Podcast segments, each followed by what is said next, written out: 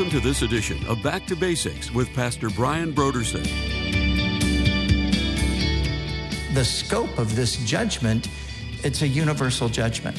It's the judgment that God is going to bring upon the world at some point in the future for its perpetual rebellion against him and for its rejection of his salvation through his son, Jesus, the Savior. And this is heavy stuff, obviously. I'm going to make a human being more rare than fine gold.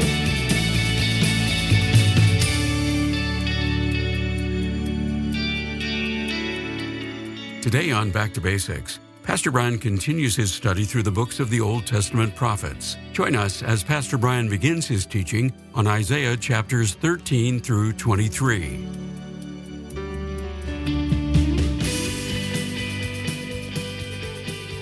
Now, here's Pastor Brian. All right, let's uh, open up our Bibles to Isaiah, Isaiah 13. And, you know, back in the, the 70s and in the, the early 80s, Pastor Chuck, when he was going through the Bible, it wouldn't be unheard of for him to do 10 chapters at a time. I sat through some of those 10 chapter Bible studies. And so I have precedents set by Pastor Chuck to go through 10 chapters. We're going to do it. We're going to do it because these 10 chapters, chapter 13 through 23, they're chapters that, that really deal primarily with judgment and specifically with the judgment of the surrounding nations and the great empires of the day.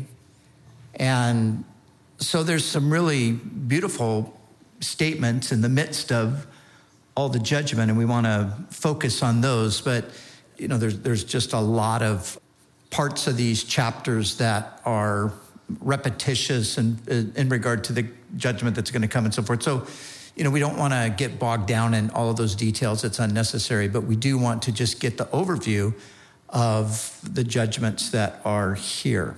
And as I mentioned before, these are all prophetic statements about judgments that are to come. And remember that these judgments that are prophesied, they're near in some cases they're further out also, and then they're ultimately judgments that will come in the future.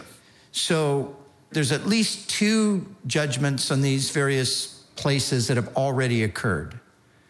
But there's one great judgment that has yet to come. And, and you can see that in the text because you can see it on the one hand because the judgment is universal and on the other hand, you can see it because the outcome is the full restoration and blessing of Israel. And so neither one of those things have happened, right? There's never been a universal judgment, except if you want to go back to the flood. But there's never been that, you know, final universal judgment upon rebellious mankind, nor has Israel ever entered into the fullness of God's blessing after they went through seasons of judgment. So they were sent off into captivity. They came back. The prophets talked about that. And there was a judgment on the nation and there was a blessing on them when they came back. But it was not a thorough judgment on the nation, nor was it a thorough blessing on the people. So much of what we look at is going to be pointing us to the future. Because these nations that are mentioned here although they, you know, they've had a, a, long history alongside of the nation of Israel, they still have a history alongside of Israel. And when that final judgment comes down, it's going to include these various nations that are mentioned here. So, chapter 13 begins with a pronouncement of judgment upon Babylon, a pronouncement concerning Babylon that Isaiah, son of Amoz, saw. Now, just remember that at this stage in history, Babylon is not yet a world power. At this time, at the time that Isaiah is writing, Assyria is the world power. Now, Assyria, the Assyrian Empire and the Babylonian Empire were very close to one another in many ways. They were like city states that had gained worldwide dominion. So, but at this time, although Babylon is a nation at this time and a significant nation, Assyria is the superpower. And so Babylon is not even going to rise to superpower status for over 100 years. So we see here this is prophetic, but especially in this 13th chapter, it's going to become crystal clear that Babylon here, as it is in other places, is representative of the world, the whole world, and the system of the world that is in revolt against God. And so, this pronouncement that comes from Isaiah just read a couple of verses to start here. Lift up a banner on a barren mountain, call out to them, signal with your hand, and they will go through the gates of the nobles. I have commanded my consecrated ones. Yes, I have called my warriors who celebrate my triumph to execute my wrath. Listen, a commotion on the mountains like that of a mighty people. Listen, an uproar among the kingdoms like nations being gathered together. The Lord of armies is mobilizing an army for war. They are coming from a distant land, from the farthest horizon, the Lord and the weapons of his wrath to destroy the whole country. Now, look at verse six. Wail, for the day of the Lord is near. It will come as destruction from the Almighty. So here's where it's taking on a, a universal scope. Therefore, everyone's hands will be weak, every man will lose heart. They will be horrified, pain and agony will seize them. They will be in anguish like a woman in labor. They will look at each other, their faces flushed with fear. Look, the day of the Lord is coming, cruel with rage and burning anger, to make the earth a desolation and to destroy its sinners. Indeed, the stars of the sky and its constellations will not give their light. The sun will be dark when it rises, the moon will not shine. I will punish the world for its evil and the wicked people for their iniquity. I will put an end to the pride of the arrogant and humiliate the insolence of tyrants. I will make a human being more scarce than fine gold and mankind more rare than the gold of Ophir. So the, it's, you can see the scope of this judgment is it's a universal judgment. It's the judgment that God is going to bring upon the world finally at some point in the future for its perpetual rebellion against him and for its rejection of his salvation through his son, Jesus, the Savior. And this is heavy stuff, obviously. I'm going to make a human being more rare than fine gold. Now, in the, the book of Revelation, which of course gives us a lot of detail about the judgment that will come, and chapter 18 of the book of Revelation refers to the judgment upon Babylon itself. And so that stands for the empires of the world it also could possibly stand for a revived Babylon yet in the future. But here we see it's a fierce judgment that's going to come, and God is going to thin out the human race, really. And so, therefore, I will make the heavens tremble, the earth will shake from its foundations at the wrath of the Lord of armies on the day of his burning anger. Now, Jump down with me to verse 17. Look, the Lord speaking, I am stirring up the Medes against them, them being the Babylonians. So now here's where it goes back to Babylon itself in its ancient form. Babylon was conquered by the Medes and the Persians. So here's where you see a blending of the, the picture here and the, the scope of the prophecy going way out into the future, but then backing up again. And that, what I said in the beginning, that's, that's the way it is with all of these judgments that are pronounced here, all the way through chapter 23. That's the way it is on all of the various nations. The near judgment, the further distant judgment, and then the final judgment. So, verse 19, and Babylon, the jewel of kingdoms, the glory of the pride of the Chaldeans, will be like Sodom and Gomorrah. When God overthrew them, it will never be inhabited or lived in from generation to generation. And then down in the last verse, Babylon's time is almost up, her days are almost over. Now, this is interesting because notice the description of the destruction of Babylon. Babylon is going to be overthrown like Sodom and Gomorrah. What do we know about Sodom and Gomorrah? Well, from Genesis chapter 18, we see that Sodom and Gomorrah was destroyed by fire and brimstone that God sent down from heaven, and the cities were completely consumed. Babylon was never destroyed in that fashion. Babylon faded out of history, really.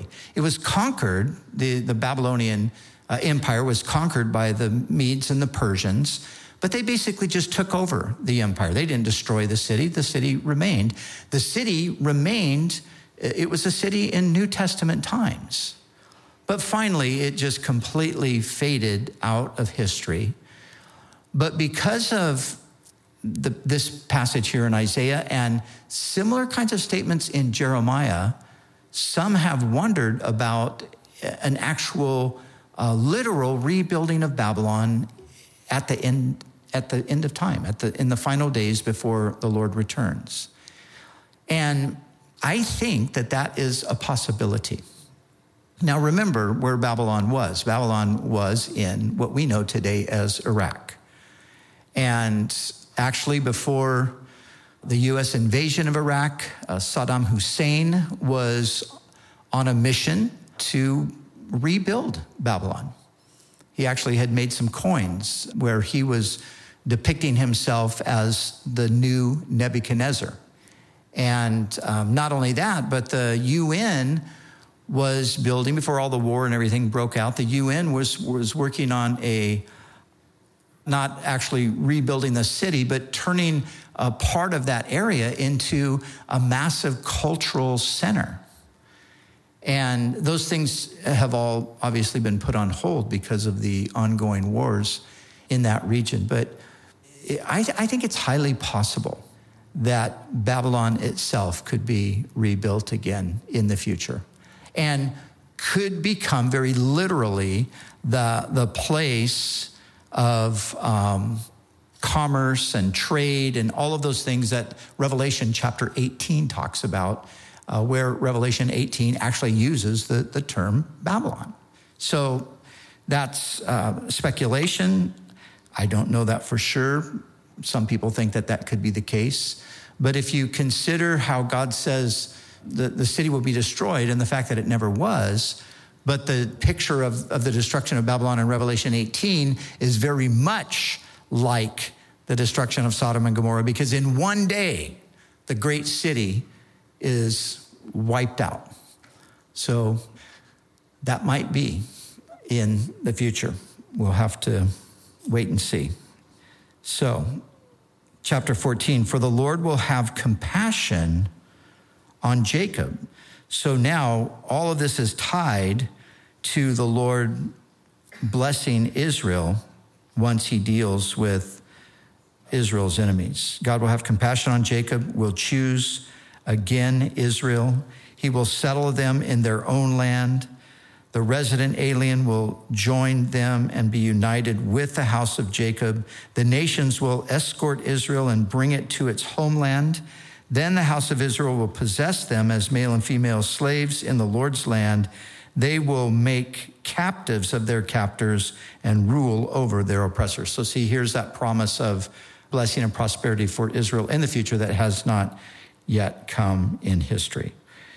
Now, verse 7 or verse 3, I'm sorry. When the Lord gives you rest, from your pain, torment, and the hard labor you were forced to do, you will sing this song of contempt about the king of Babylon.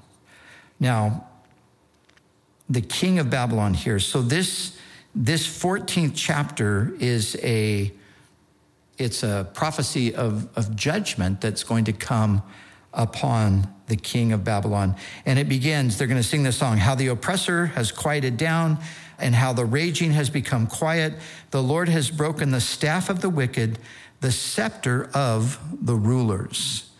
And then he goes on in these next few verses to talk about how this king of Babylon is going to be overthrown.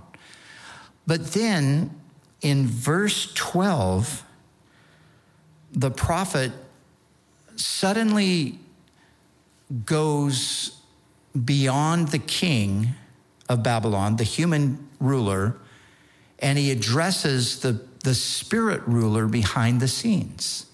And this happens twice in the prophets. It happens here in Isaiah 14, and it also happens in Ezekiel 28.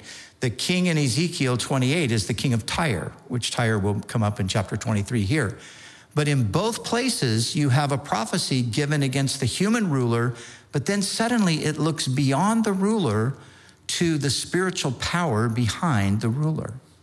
And so here is that passage here that in verse 12 reads, Shining morning star, how have you fallen from the heavens? Now remember, I'm reading the CSB, the Christian Standard Bible. If you have a New King James Version or a King James Version, verse 12 says, O Lucifer, how have you fallen from heaven? Now, the reason why the Bible I'm reading and the newer translations have dropped Lucifer is because Lucifer is the Latin translation of the Hebrew that means just what it says here morning star. Now, Lucifer obviously has become like a, um, you know, it's a, it's a proper name, but the Hebrew itself is not a proper name, but the Latin coming out as Lucifer, it, it sort of got tagged on as the proper name. So, all of that to say, we commonly would talk about Satan and synonymously talk about Lucifer, and we would think of Satan's name as Lucifer. But it really isn't. that's, that's the whole point that I'm making. Um, it's really, it just says what it says here. It's, it's, it's addressed to the son of the morning. Now, another very interesting thing about this, the son of the morning, the son of the morning is a title for Jesus. So this is where it has gotten kind of complicated for some people. And there's different theories about why this being is called the son of the morning. But some have speculated, and I think maybe there's something to it, that the being that we call Lucifer, remember, God is Father, Son, Holy Spirit. Michael is an archangel. His, his name is who is like God. Some have speculated that this being was directly submitted to and under the authority of the second person of the Trinity, and so had a name that reflected the name of the Lord. So, whatever the case, we don't know, but, the, but here's what we see. We see a being now who's the power behind Babylon, a spiritual being who has fallen from the heavens, who at one time had a position in heaven, but has fallen from the heavens. And then it goes on, you destroyer of nations, you have been cut down to the ground. And so here's the here, here's the, the process through which all of this happened. You said to yourself, I will ascend to the heavens I will set up my throne above the stars of God. I will sit on the mount of the God's assembly in the remotest parts of the north. I will ascend above the highest clouds. I will make myself like the Most High. So, this is the description of how this being that we call Satan, this is how he came to be. So before, and Ezekiel goes into more detail about his previous position, before he is, actually, Ezekiel says that he is God's highest creature. He's the, the sum of wisdom. He's perfect in beauty. There's no other creation like him, Ezekiel tells us. And so, what Isaiah is describing here is this time in the past, and Jesus mentions it in Luke. I saw Satan fall from heaven as lightning, but this time in the past where he tries to usurp God's authority and place himself on the throne of God. So, this is the coup that happened in heaven through this being. And so now it goes on and it says, So your plan was to be exalted and be like the Most High, but you will be brought down to Sheol, into the deepest regions of the pit. Now, verse 16, those who see you will stare at you, they will look closely at you. Is this the man who caused the earth to tremble and shook the kingdoms, who turned the world into a wilderness, who destroyed its cities, who would not release the prisoners to return home?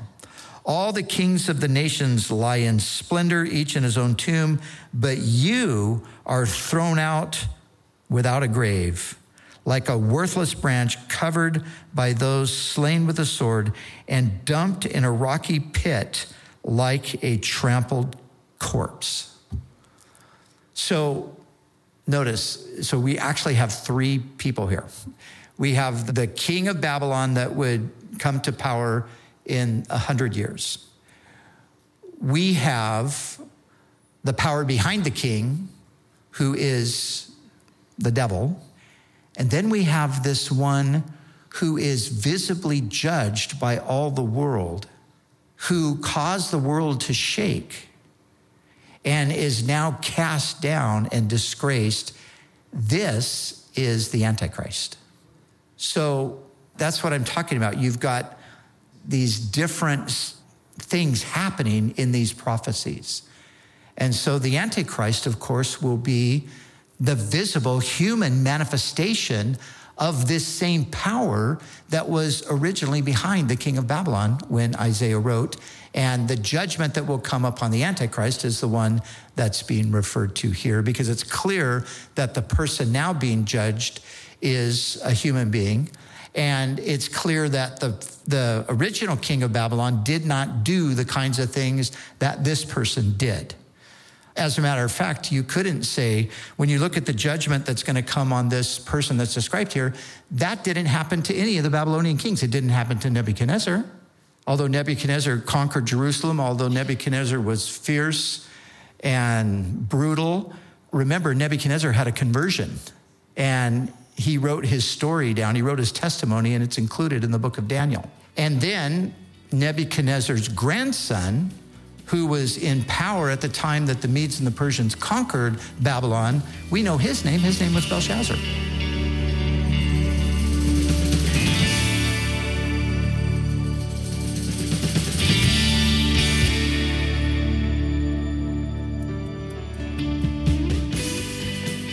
And now let's join Pastor Brian in the studio as he shares about this month's resource on Back to Basics.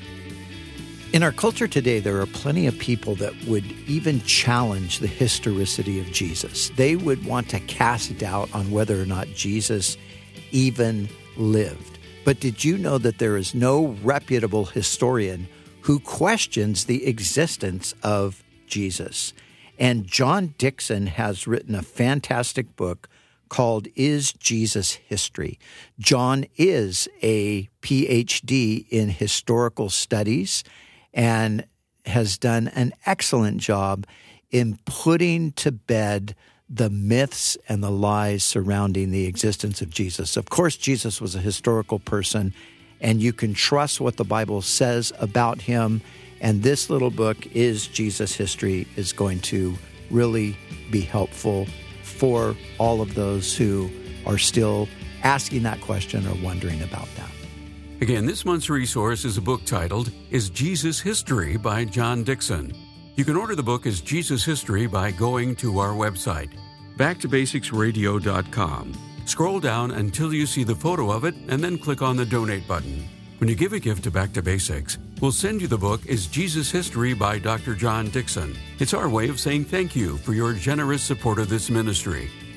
We'd also like to remind you that all of our other resources are waiting for you at backtobasicsradio.com or by calling our request line at 1 800 733 6443. That's 1 800 733 6443. Our desire is to encourage you in your daily walk with God.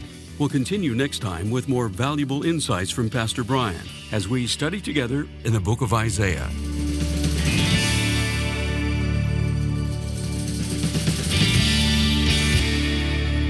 Back to Basics is the preaching and teaching ministry of Calvary Chapel, Costa Mesa, California.